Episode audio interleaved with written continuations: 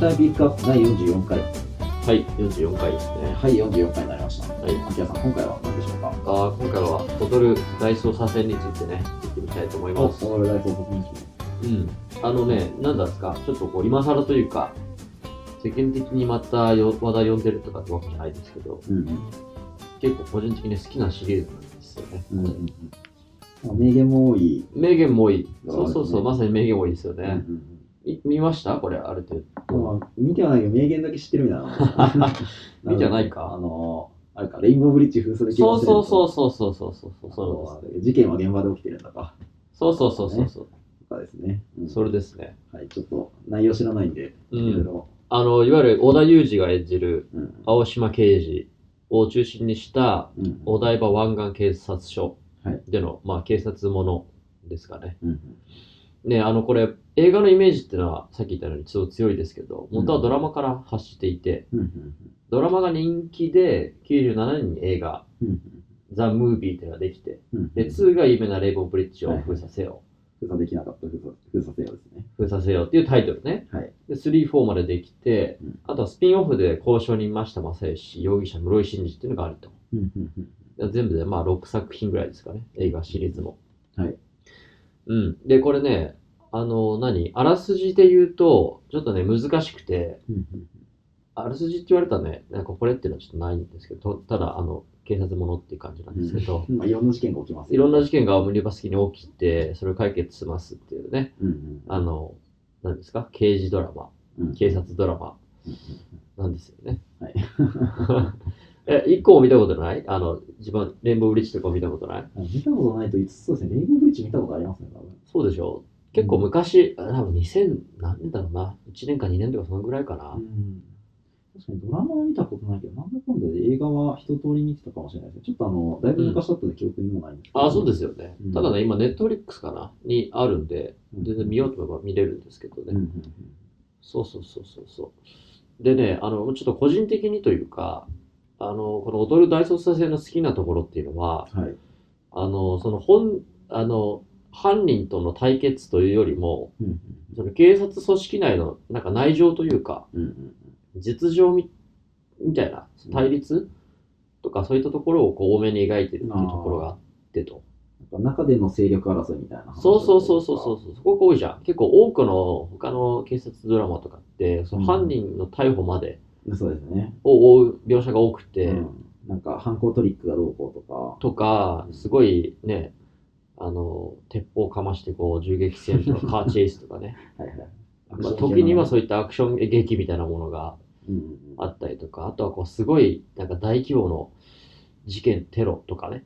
ああ。このままだと日本中がなんか大変なことになるみたいな。うんうん。あるじゃない？そういう。はいはいはい。まあ、ゴジラとかそんな感じなのかなもしかしたら。ああ。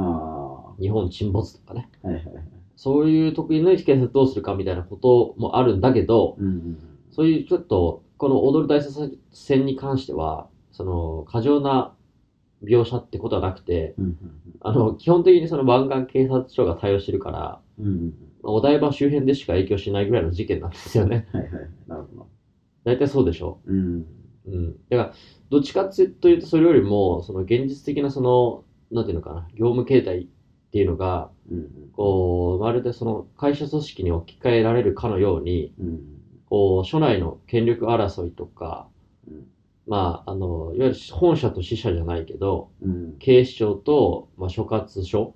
の綱引きとかっていうことを中心に描いてる気がするんですよね。うんそうですね。だからその上の人と現場の人とのみたいな話。そうそうそうそうそうそうこうしたいけど上の人の判断がとか。そうそうそうそうそうそうそう。なんだよね。だから結構このやばい重大な事件をどうやって解決するかじゃなくて、うんうんあの、比較的スケールの小さい事件だけど、うんまあそこに向かう、その、なんですか、その警察組織に苦しめられるうん。人間の生々しさみたいなものが。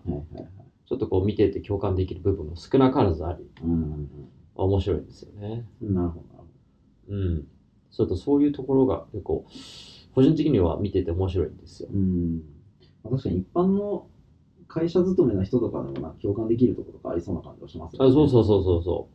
そうですよね。う。うん。なんか、あの、上との対立というかね。うん。現場でやってんだからもうちょっと信頼してくれよっていう側と、そうそうそ上から見てるからもっとなんていうかあの全体考えるとまあこうしないと上としては責任取れないみたいな話だっていうう。ん。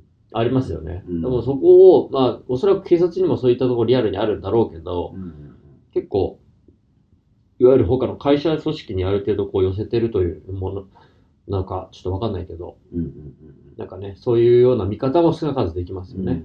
まあ、だからこそ共感を呼んでこんだけ見見られたっていう。そうそうそうそうそうそうそう。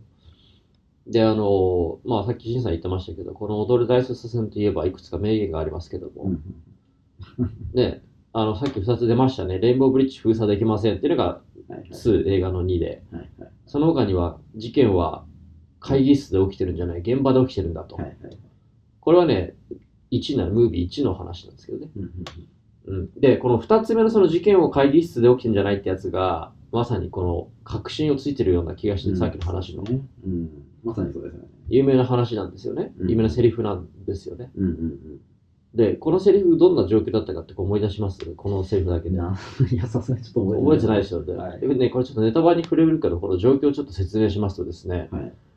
あの、ある事件が起きました。うんで、これはこの所轄だけじゃなくて、うん。警視庁も一緒にかいあの入って解決するっていうその共同プロジェクトになりましたと。はい。で、その、もちろん刑事の役割っていうのは、当然現場に行って犯人の逮捕じゃないですか。だからその青島刑事うん。が犯人の尻尾を掴んで、もうすぐあの捕まえられるすぐ一歩手前のところまで来ましたとう。んだけどその青島刑事っていうのは所轄の人だから、えーその上に当たる警視庁の許可なしには、うん独断で逮犯人逮捕することはできないわけですよ。そう。だから要は、犯人は捕まえられる状況なのに、うんその会議室で中継を見ていた警視庁の人たちは、青島に待てって命令するわけですね。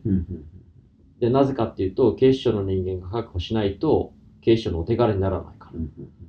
うんだけど、そんな悠長してたら犯人逃げてしまうじゃないですか。うんうんで、そこで出たのが、その事件を会議室で起きてるんじゃない、現場で起きてるんだと。うん。ああ、そんなでしたっけね。そういうことなんですよ。うんうんだから、その、現場と、マネジメントの対決対立というか、うんうんなんていうんですかね、このお互いがお互いの正義があってうん、こう入り乱れる様子っていうのかな。うんうんあの、っていうのが結構ね、あの、超リアルに書かれてて、うんでまさにこのセリフが、あのね、ま、見事にこう、名台詞となったという感じなんですかね。うん。うん。で、あの、さっき言ったその室井慎二っていうのがいて、これ結構モノマネよくされたりする人ですけどど。、うんこれこの人というかもともと現場にいて、うんそこから出世して警視庁のマネジメント側に行ったっていう立場だから、うんうんまあ、お互いの立場が分かって苦しむっていうちょっと重要な役割なんですけどね。うんうんまあそういうのもあったりとかして。うんうん。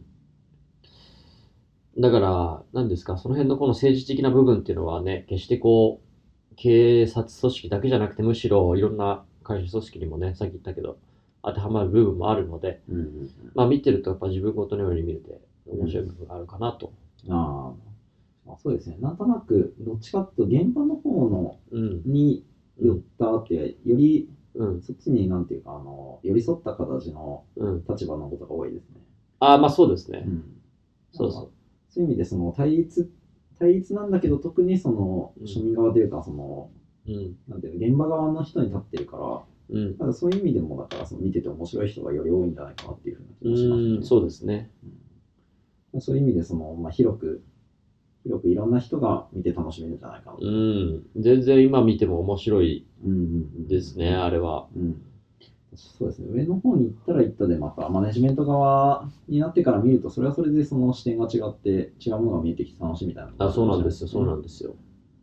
す。しかもね、これ映画の中でもありましたけど、マネジメント側は側で、うんやっぱね、学歴、学罰みたいなのもあるんですよ、これ。ああそう、ですね。キャリア側の、キャリア組みたいな話でした。そうそうそうそう。その室井っていう人はさ、うんあの、周りは、あの、東大の人ばっかりなんだけど、うん室井さんっていうのはなく、東北のどっかのあの国立大学とかなんですよね。うんうんあの、架空のね。だからちょっとそういう立場で多少苦しむみたいなところもあったりとかするんですよね。ええ結構その辺は割とイメージ通りだったりイメージ通りなんですよそうね。そああ、結構その辺までちょっと細かいところに注目するとあったりするんですよね。うーん、なるほど。そういうふうな楽しみ方もあると。そうですなことで、ぜひ、見てない人も一度、うん見たことある人も改めて見てみるといいんじゃないかなとそうですね。いうふうなことでよろしいですかね。特に1がですね。1が特に1ですね。特に1を見てみましょう。はい。エンタメピックアップ第44回、テーマは、踊る大捜査線でした。